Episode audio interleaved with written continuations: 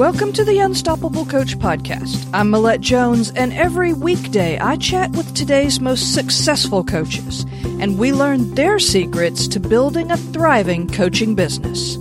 Are you ready to be unstoppable? Let's go. Welcome to the Unstoppable Coach Podcast, where inspiration and action come together. Today, I'm joined by Natalie Forest, PhD. She's America's leading expert in personal performance.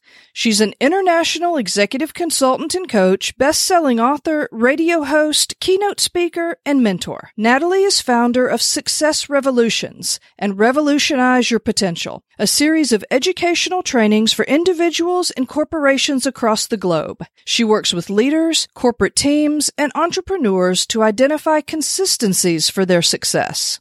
Her methods and techniques increase productivity, teamwork, and retention, resulting in higher profitability, authentic fulfillment, and less stress. Natalie, thank you so much for joining us today. Well, thank you for having me. I'm always happy to jump in and see where I can be of support and assistance for aspiring and moving forward. I don't think that's a word. Entrepreneurs. so thank you so much, Millette, for having me. Before we get into more about your business, I'd love if you would tell us just a little bit about who you are and maybe what you like to do when you're not working. Oh, yeah. Uh, I always um, get a little uncomfortable to talk about myself because I'm always so focused on others, but it's very simple. Uh, I have a number of small hobbies. One of them uh, is spending time with my six-year-old daughter, which, uh, as you probably can imagine, does take a bit of time and planning. I love horses. I also love uh, reading and just being out in nature. And I think that is sort of the way that I balance a little bit of a crazy life, obviously, which as entrepreneurs we all have. Another item that I think might be interesting that I always try and point out is that my background is a historian. My PhD is in history. So for years and years, I've been in the profession of teaching in the classroom. And that's sort of where I'm coming from with everything that I'm doing and working on because I believe in complete skill transfer to pretty much put myself out of business. And that I think matters given my approach, but it also matters because I never ever saw myself as an entrepreneur. Growing up in Germany, being an entrepreneur just was not on my bucket list. So it's been quite a ride. That's really interesting that you mentioned that you've been, your background is in history and teaching. Can you tell us a little bit about your journey? What led you to get into this sort of business, to get into entrepreneurship, to get into coaching and teaching others? How long have you been doing it and what kind of led you down that path? Well, I think it was, uh, predestined in some ways. I'm not sure if that's the right term, but it, it really uh, started when when I came out the womb. I've I've been counseling and, and supporting people ever since I can remember, and so that is one of the patterns that I've had, helping, supporting, and when you help and support, you always give advice and, and try to see where somebody else is coming from so that they can be living in their full potential and, and in accordance with their own desire. So I've been doing that pretty much forever. And uh, the teaching was part of that. As a historian, especially with my background from Germany, I have a I have a breadth of history, psychology, literature, cultural studies, and all of that that has helped me really understand people as well as history in different ways. And to make this very, very long story short, uh, for years and years while teaching, I found myself teaching differently than most historians probably are because I was always emphasizing the people and I still do that today, the people make history and that we need to understand people and that once people live their dreams without hurting anybody else, things get a lot easier for everybody. So one day I was standing in a classroom And, you know, sometimes when you speak as a speaker, when you teach, whatever you do, you sort of don't really remember what you're saying. But I remember just standing there and, and realizing that while I was teaching, this was a Native American history class, while I was teaching Native American history, from a very specific uh, angle, obviously, I was actually teaching the students how to formulate their own dreams and desires and how to take the next step in pursuing them. And I think that was sort of like a little bit of a, of a wake up call for me, which of course I dismissed immediately because I was happy in the classroom, didn't really want any more spotlight than that. But then about a day after that, a friend of mine said, it's time. You, you need to, you need to step out of the classroom. You need to take your message forward. And obviously I fought that a little bit, but sooner or later, everything just opened up that way. And uh, I did a little bit of internal work, uh, reflection, uh, to really figure out is this truly my purpose being up front and center all the time, which is not necessarily what I love to do. I'm a very private person and that's, uh, that's been about, uh, eight, nine years ago. And through the process of learning how to be an entrepreneur, I've uh, pursued different avenues, obviously, to finally arrive at really the most important message, the most important teachings and, and coaching that I can do with the business that I have now created as uh, Natalie Forest International. I think that's really interesting. Something that you said was that you got these little nudges and you pushed them aside because you weren't sure if you wanted to be in the spotlight. Mm-hmm. I think that's really maybe something that holds a lot of people back. I'd love to know a little bit more about what were you were able to do to sort of push yourself as someone who maybe it just wasn't natural for you to want to be up front. How did you ease into it? Or, or did you? Did you jump into it or did you ease into it? well, I, I think I did a mix of it. And it, it really, for me, all has to do with understanding your own purpose. Mm-hmm. You know, I believe we all have, have a specific purpose. We wouldn't be here if we didn't have a purpose. Whether that is being up on a billboard or whether that is cleaning the stairs or making a, a fantastic home cooked meal there's a reason why we're all here.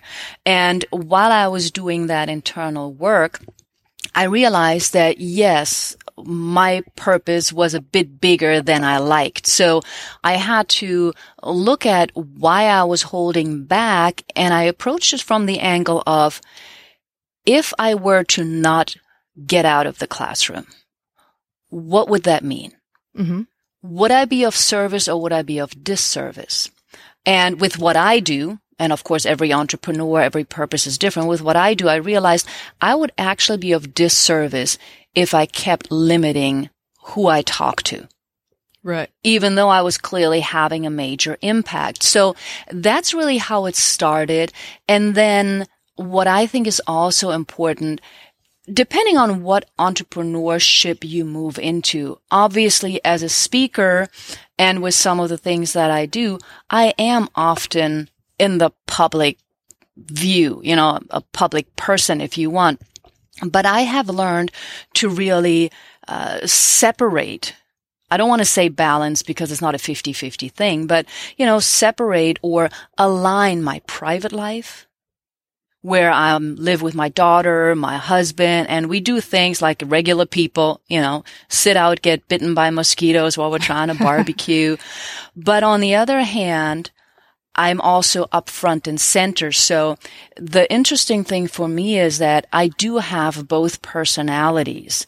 And so I can mesh them nicely as long as from time to time I get my private time. Uh, I get to just withdraw and refuel because I also get a lot of uh, adrenaline. I get a lot of uh, positive vibes when I am out there and help. And this is a consistency for me. You know, I used to often teach late night classes and everybody would say, well, aren't you tired at 10 p.m.? And I wasn't because by the way that I described, by serving, by trying to pour knowledge and skills into other people so that they can live their lives in the way that it works for them. It gives me a certain rush so that you know, hours after I still can't sleep and, and that's a good thing. So I'm really meshing both of them very nicely at this point, I would say. One thing that I always find really interesting when I talk to people that have made, from my perspective, sort of a big jump. And I know that, that maybe it's not as big a jump from your perspective because you're, you've said it a couple of times, you know, you've been teaching and mm-hmm. advising and consulting, you feel like from your whole life. But maybe from an outsider's point of view looking in to go from being a teacher, a classroom teacher, and then shifting over to entrepreneurship seems like a big jump to some people. What what would you say? I mean, was that an easy shift for you? No, it it wasn't, and that's why I always try to talk to aspiring entrepreneurs before they jump fully in. Being an entrepreneur is, is different in some ways. Now, let me go to the similarities first between a teacher and an entrepreneur. You're pretty much on 24 7. Okay. Right. Um, I know that a lot of people believe teachers, they have off, but you know, during the summer and the evenings, teachers still do a lot of work. So you're pretty much on 24 7 if you're a teacher by heart. Mm-hmm. The same when you're an entrepreneur. So the first slight adjustment that you need to make is really set your timetable. And for me, that began really uh, when I started uh, my relationship with my now husband because I did want to have some time with him as well. If you're single, then you're a workaholic. That's perfectly fine. right. But, you know, if you have one or two other people in your lives, then you got to sometimes tune out. So I started time management at that point. Instead of being on 24 seven, I was maybe on, you know, 18 hours or something. Right. Um, the other really important piece was trying to make the switch from getting paid a certain salary for whatever work I did as a teacher to actually charging what I am worth and the value that I'm providing to people. And I think that mind shift is very, very important if you come from a service perspective, whether you're a teacher, you know, a first responder, a mom, whatever you may be, if you're, the majority of your life has been focused on giving, giving, giving, you know, being a servant leader, then making the switch to actually getting paid is, uh, is something we all probably need to work on a little bit. Mm-hmm. So that was really the hardest for me. And I, I do mention that usually when I talk about it, because it uh, it goes right into what I do with the hidden power of patterns. And so for years while I was getting the business started, I was always uh, bargaining with with possible clients. I was like, "Oh, I understand you don't have enough money." And finally, I was looking at myself one day. I was saying, "This is just strange. Why am I not making more money that I can then put into business, give away for good causes and so forth. Why am I still struggling? Because we hear of all of the overnight successes. And at that point, I, I dove deep and I realized that one of the things that my mom had taught me and my brother was that we can survive on very little. And that is sort of, you know, that's been in the, in my subconscious mind for a long time. And so knowing that I can survive on little, that I'm not materialistically oriented really meant that I would never ask for the value that I was giving. And a lot of servant leaders in one way or another go through something like that, whether that is understanding the value they're providing, whether that is having been taught to not ask for too much. So I think to me that, that, that was the biggest shift really building a business like you're talking about, you know, having to go through these mind mindset changes, making these changes from working for someone to working for yourself. There's a lot of ups and downs with something like that. Can you tell us about maybe a disappointment or, or just a low point that you experienced when you were making that shift to entrepreneurship? Oh, the, where do you want me to start? um, you know, that's why I say uh, entrepreneur life is not easy. We go through ups and downs, like you just said. And I think one item that always comes up is self doubt. Uh, even if you're fully 2000% aware of, yes, this is the right way. Yes, this is my purpose. The minute that you start getting a little successful, there might be other people who um, are a little envious, jealous, or don't understand even from a loving perspective why you're switching. It was so much easier. So you have to come to terms with that, that self-doubt sometimes. And the other thing is, and again, I go back to the term as servant leaders because we, we tend to be, um, very open-minded and, and usually think the best of people. Uh, understanding that there are people out there who may not be as supportive as it seems. And as an example, uh, you know, I have collaborated with uh, a variety of, of different entrepreneurs or uh, different companies. And I must say that quite often I have found them not being as understanding about what collaboration means in my world, mm-hmm. um, even to the degree where they get greedy, where they end up not wanting to pay you a share. Uh, and that actually has just been recently. Uh, before I was usually just, you know, helping out, not expecting any payment, but maybe I got exposure or something um, in return.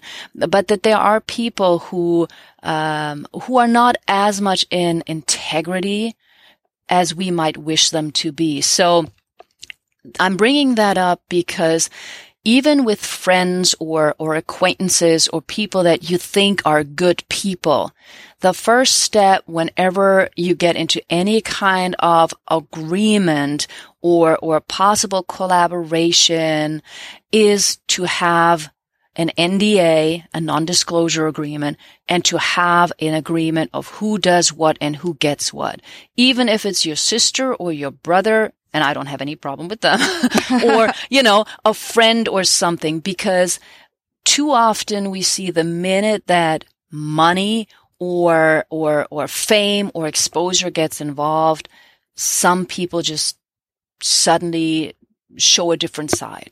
Wow, I think that's really great advice. That's something that I haven't heard yet in any of the anyone that I've spoken to, and I think that is something that we all have to keep in mind is that we may come into something with the best of intentions and the other person may as well, but you just never know what's going to happen. So always being upfront with expectations and and agreements is is great advice. Yeah. You know, and it's something I think that we all learn. And even though my mentor had told me, you make sure you have agreements in place, you know, sending out an agreement, waiting for them to send it back, uh, you know, before you start anything, have some kind of agreement in place. So it's just better for planning purposes. And there is a difference between your personal life and your business, mm-hmm. whether it's a beginning business, whether it's a franchise, uh, there are just different parameters.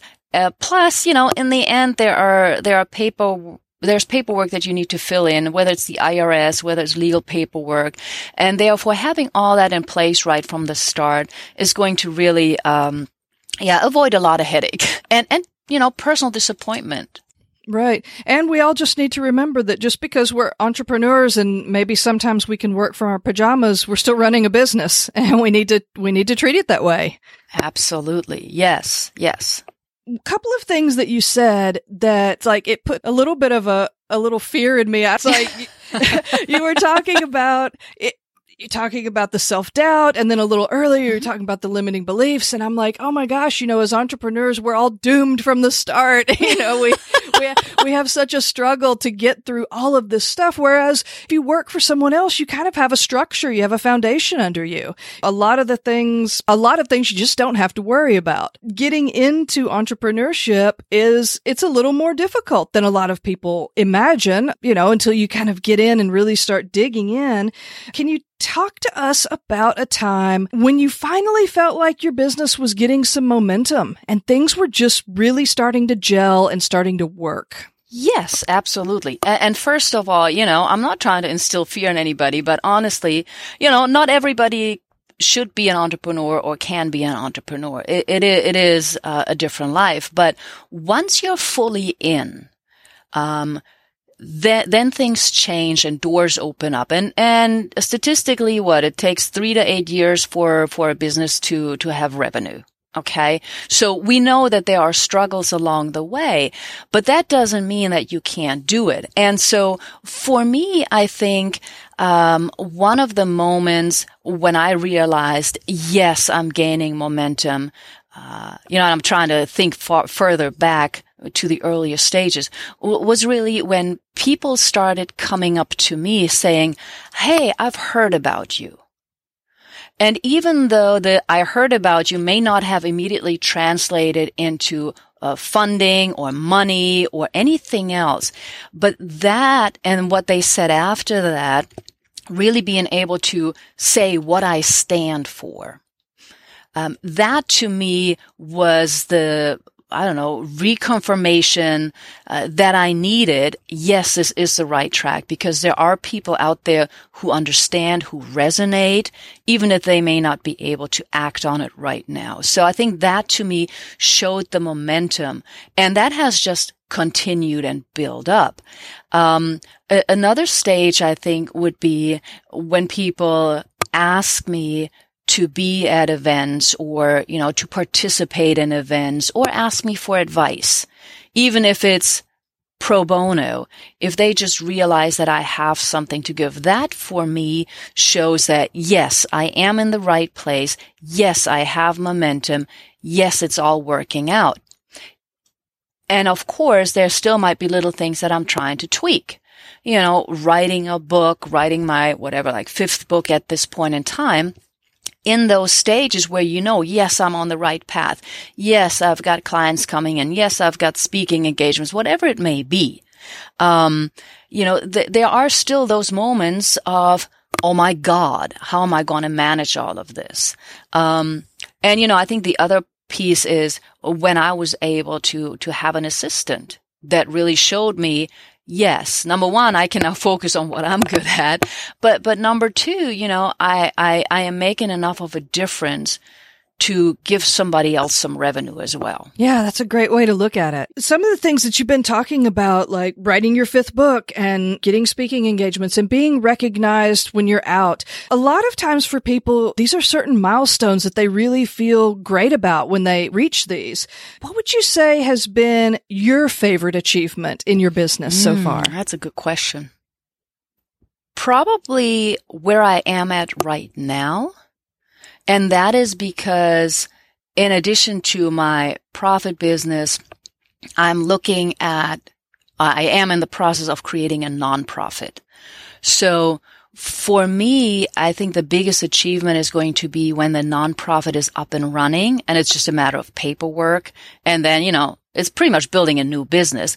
But that to me, being able to do that and then being able to spend part of my time on really working for those that I want to help.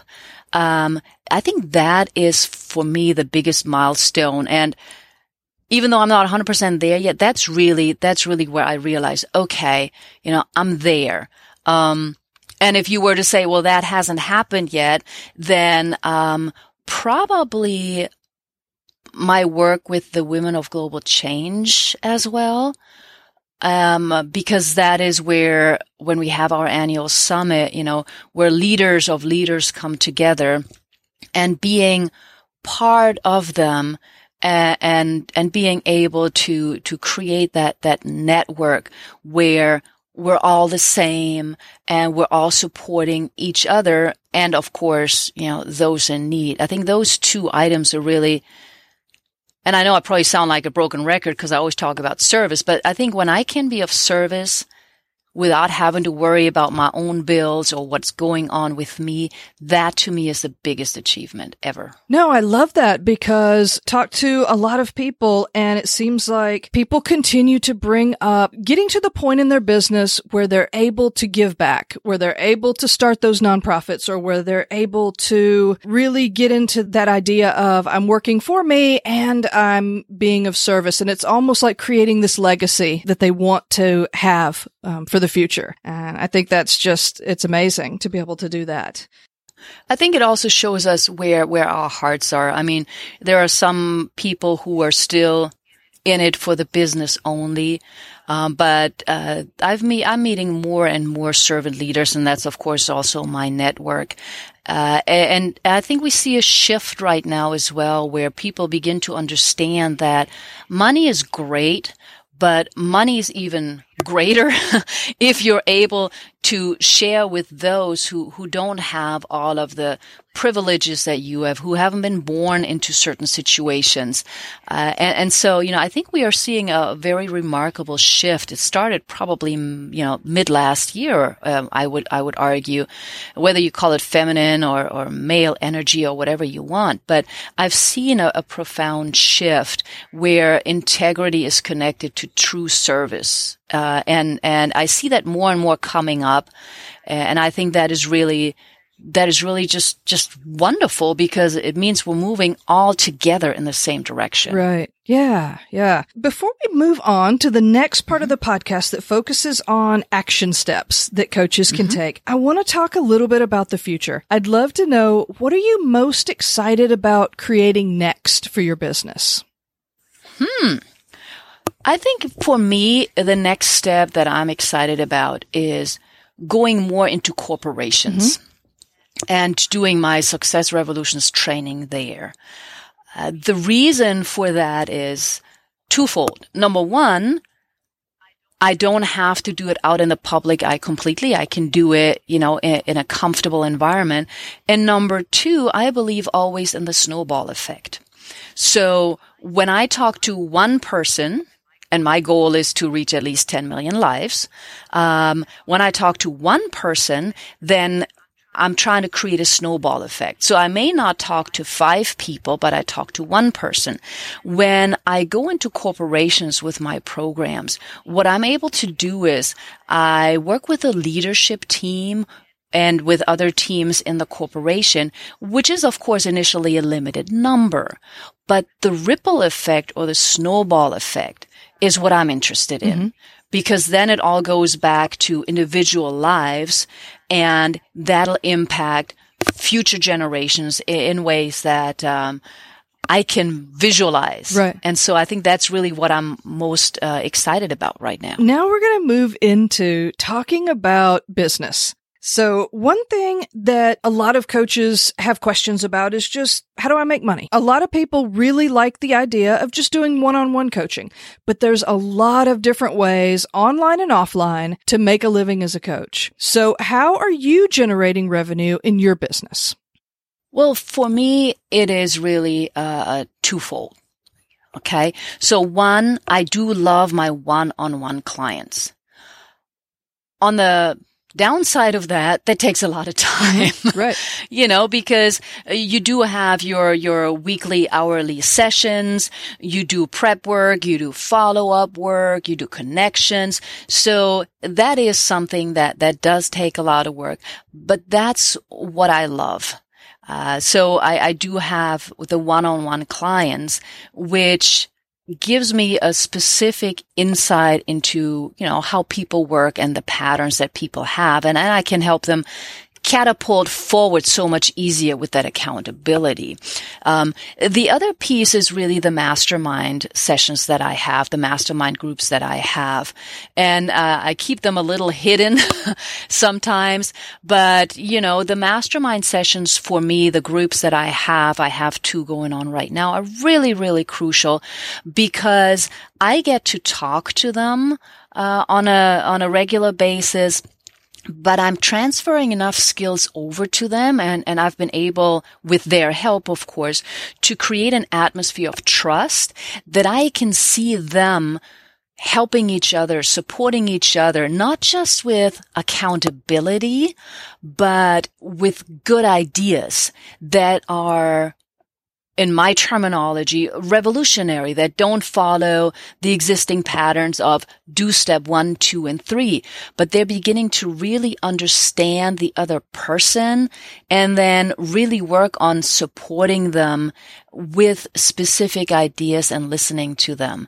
And of course, mastermind groups are a way of, uh, uh, of generating more revenue with a little less time involved. Mm-hmm. Right. Um, so I'm, I'm not doing a whole lot of the, uh, of the webinars and, and, those things. I do have my online programs, but you still need to sell them. Right.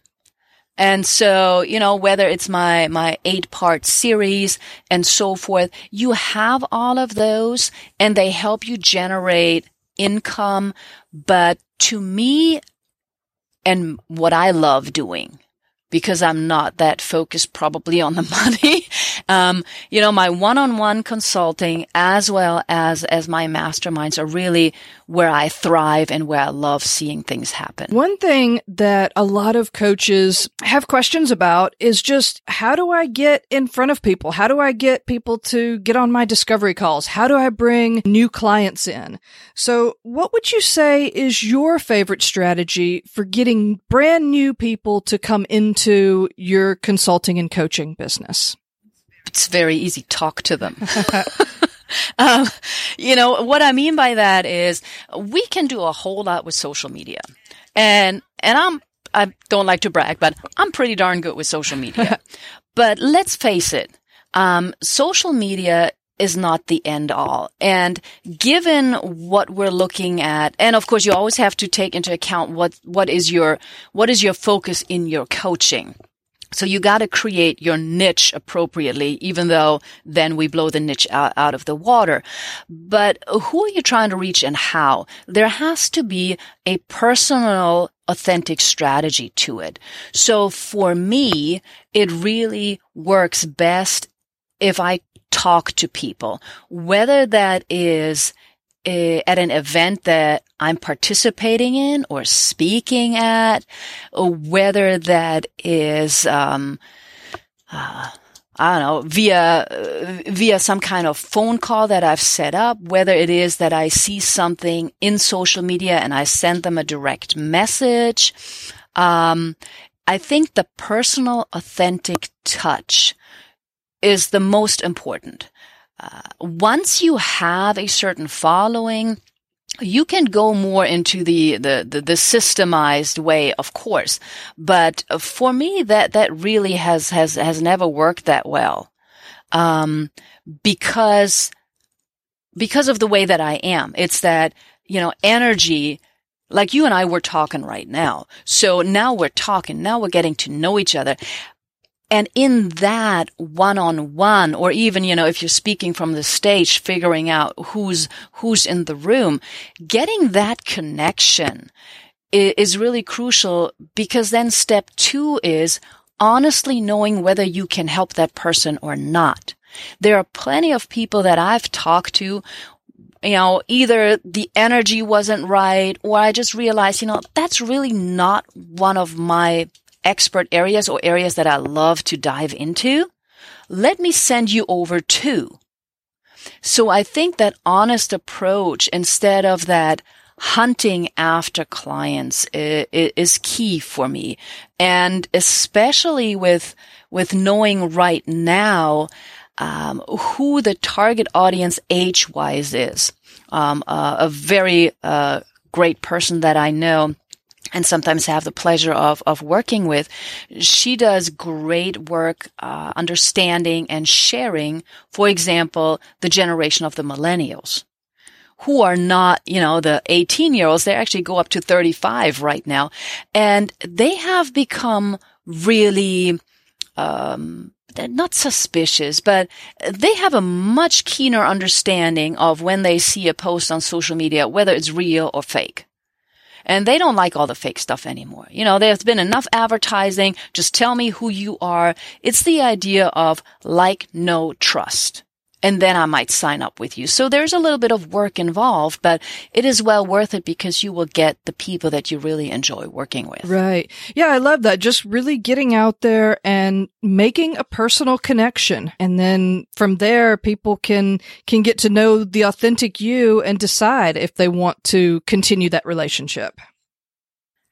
And then, you know, the other piece is when you go to networking, I think there, there's a balance uh, I've been to I don't know how many networking groups, and um, I don't, I don't like most of them. I'm just going to be frank. I don't like most of them because there are so many where you go and it's just an exchange of cards without any real interaction. And I, have been then, you know, following up at times and the people were surprised that I actually called them up. And so when you go to a networking event, make sure that, that it's for the right reasons, number one. So go with the idea of meeting people, not just handing out your business cards. Right. Um, and then number two, go to networking events that you, for some reason, resonate with. Okay. Don't go because there are going to be 200 people there. right. It, it, I think that really makes a difference. Uh, and the same goes, you know, for, for, for pre- professional associations and, and, those types of groups. You know, don't just sign up for all of them. Pick carefully, especially in the early stages. There's also something to not overexposing yourself because then you may appear desperate. Can you talk a little bit more about that? well, I, I, I, don't know. It just came up suddenly. Uh, you know, if you go to every networking event and uh, you're sort of in everybody's face, always handing out your business cards, uh, not hopefully doing some follow up. But people will wonder why you have all that time.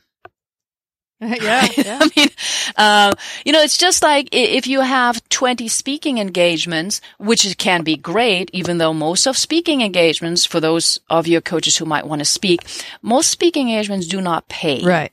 And they don't pay much. So that also needs to be understood. So why do you accept the speaking engagements? Same kind of principle. So when you have 20 speaking engagements or go to 20 networking events each month, what else are you doing? Because that is a lot of time driving there, getting there, you know, preparing. So those are always things that, that I think that I consider when I work with my clients because I want them in a good place and I want them also to have time for themselves because we always need to regroup. Um, plus one other item, I personally, um, never used to like networking. Right. Because of the parameters. Uh, you know, people coming in and throwing their cards in your faces. So I used to be very, very exhausted after networking events. And I'm pointing that out because not everybody is a great networker. Right. And that's okay. There are other ways to get your message out. There are other ways to connect with people. Uh, and if you do go to a networking event, um, you only meet three or four people, even though there are 200 in there, that's okay. So I think the other piece that just came to my mind is really not being too hard on yourself when you do go to networking events. I really don't like the idea of going to networking events at all. I, and I think that that mm-hmm. the whole idea of playing to your strengths Mm-hmm. And if being in a room with 200 other people and, and being forced to talk to them and network is not one of your strengths, then just find something that is. You don't have to do everything and you don't have to do something just because other people are doing it. That, that is so crucial. Thank you for mentioning that because one thing that I find uh, working with startups or you know entrepreneurs who might need some some rebranding or something of that sort. Uh, we all do when we first start out a lot of research. We take a lot of classes. We read a lot of self-help books. And what I always try and point out is that just because it worked for somebody else doesn't mean it works for you. Mm-hmm. Uh, think about all of the uh, MLMs that we have. And some of them are fantastic, but really in the overall scheme, not everybody who has a franchise or, or has an MLM business is really making a lot of money. Right. And part of the reason is, and I mentioned that as, a, as at an event in, in May as well, it's, it's a business in a box. Mm-hmm. And which is great, which works fantastic for some people. Don't get me wrong. But if you are a little bit of a visionary, then it probably doesn't work for you. Right. So you need to get out of the box and see, like you just said, what are my strengths? What do I like to do? And not everybody needs to have a podcast. Not everybody needs to be on TV. But what are you good at? Let's focus on that. And that's why I talk so much about revolutionizing the way that we do things.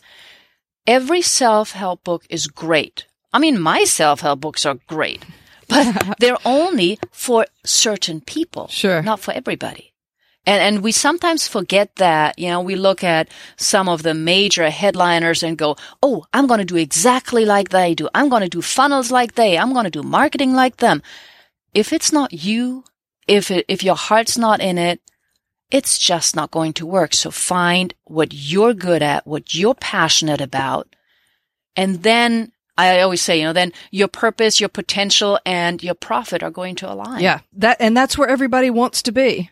Mm-hmm. Everything that we've talked about, you have so much experience. You've, you've done so many things with your business. If you had to do it all over again, what would be like the very first thing that you would do? What would be the first thing you would tell a brand new coach that they should start with?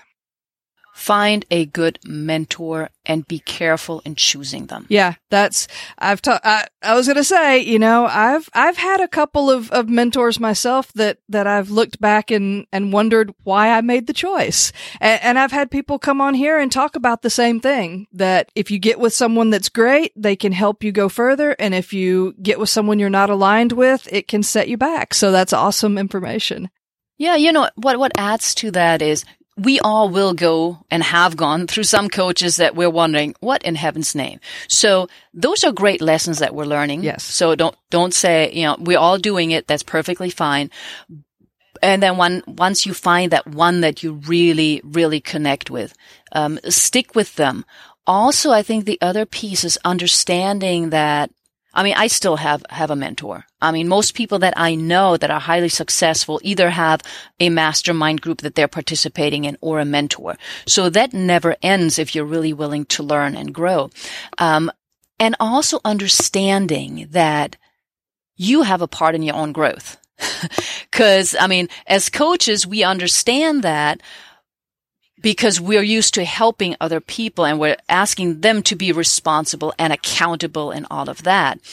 I, I have found though that sometimes when coaches become coachees, mm-hmm. I don't know if that's a word, um, they they also just like every other normal human being uh, need to learn a little bit about accountability and that sometimes in your coaching even if it's the best program and i want you know, i'm inviting all of your listeners also to think about it.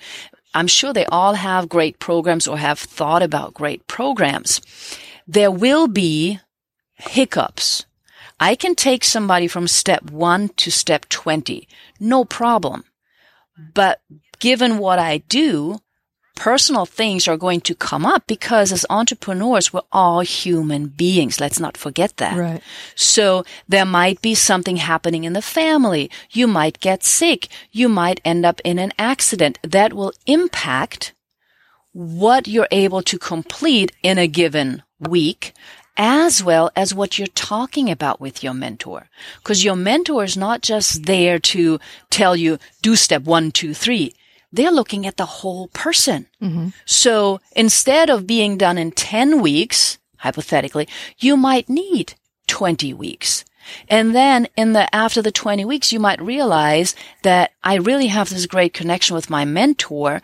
Um, I'm going to continue because I want to continue to grow. So I'm saying that to help people understand that there is usually a time frame in which we say we we can do a, a certain progress, mm-hmm. you know, whether it's a six months or a year, but that things will happen that are outside everybody's control. And we need to factor that in when we look at who is our mentor going to be or how am I evaluating my mentor, my consultant, my coach.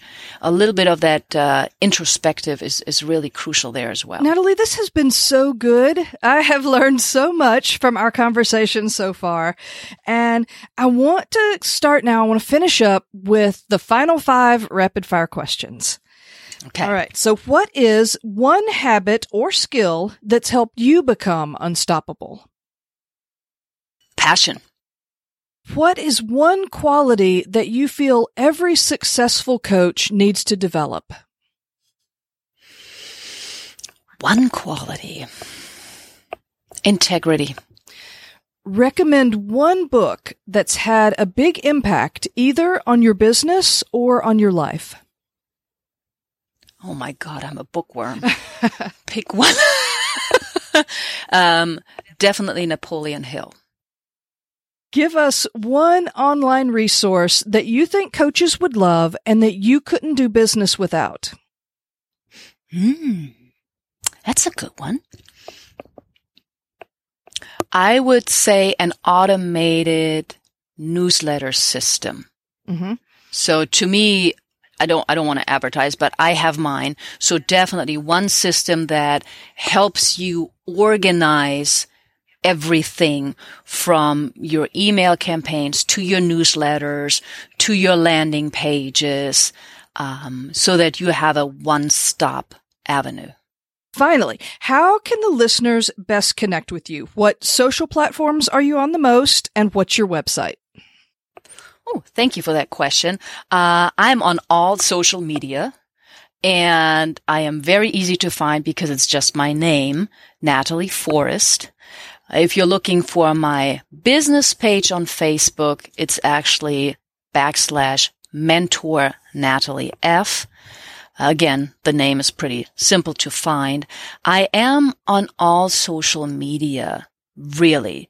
So if I get a message, if somebody connects there with me, I try to get back as soon as possible knowing that sometimes I may travel as well. And my website is also very, very simple. I really try to keep it simple. It's www.natalieforest.com. Perfect. Now, I'll be sure to get all of those social links and all of the recommended resources into the show notes page. This has been such a great conversation. Natalie, I want to thank you so much for joining me today. Oh, thank you. I really enjoyed your questions and, and I just hope that there's a there's a bit of a takeaway for your listeners and I want to thank you also for the service that you're providing for your listeners because you're exposing a lot of different viewpoints and I think that's really crucial. Thanks for joining us on the Unstoppable Coach podcast. Be sure to head over to the website at unstoppablecoach.co where you can grab the show notes and check out all the resources and the links to the guest website and social sites.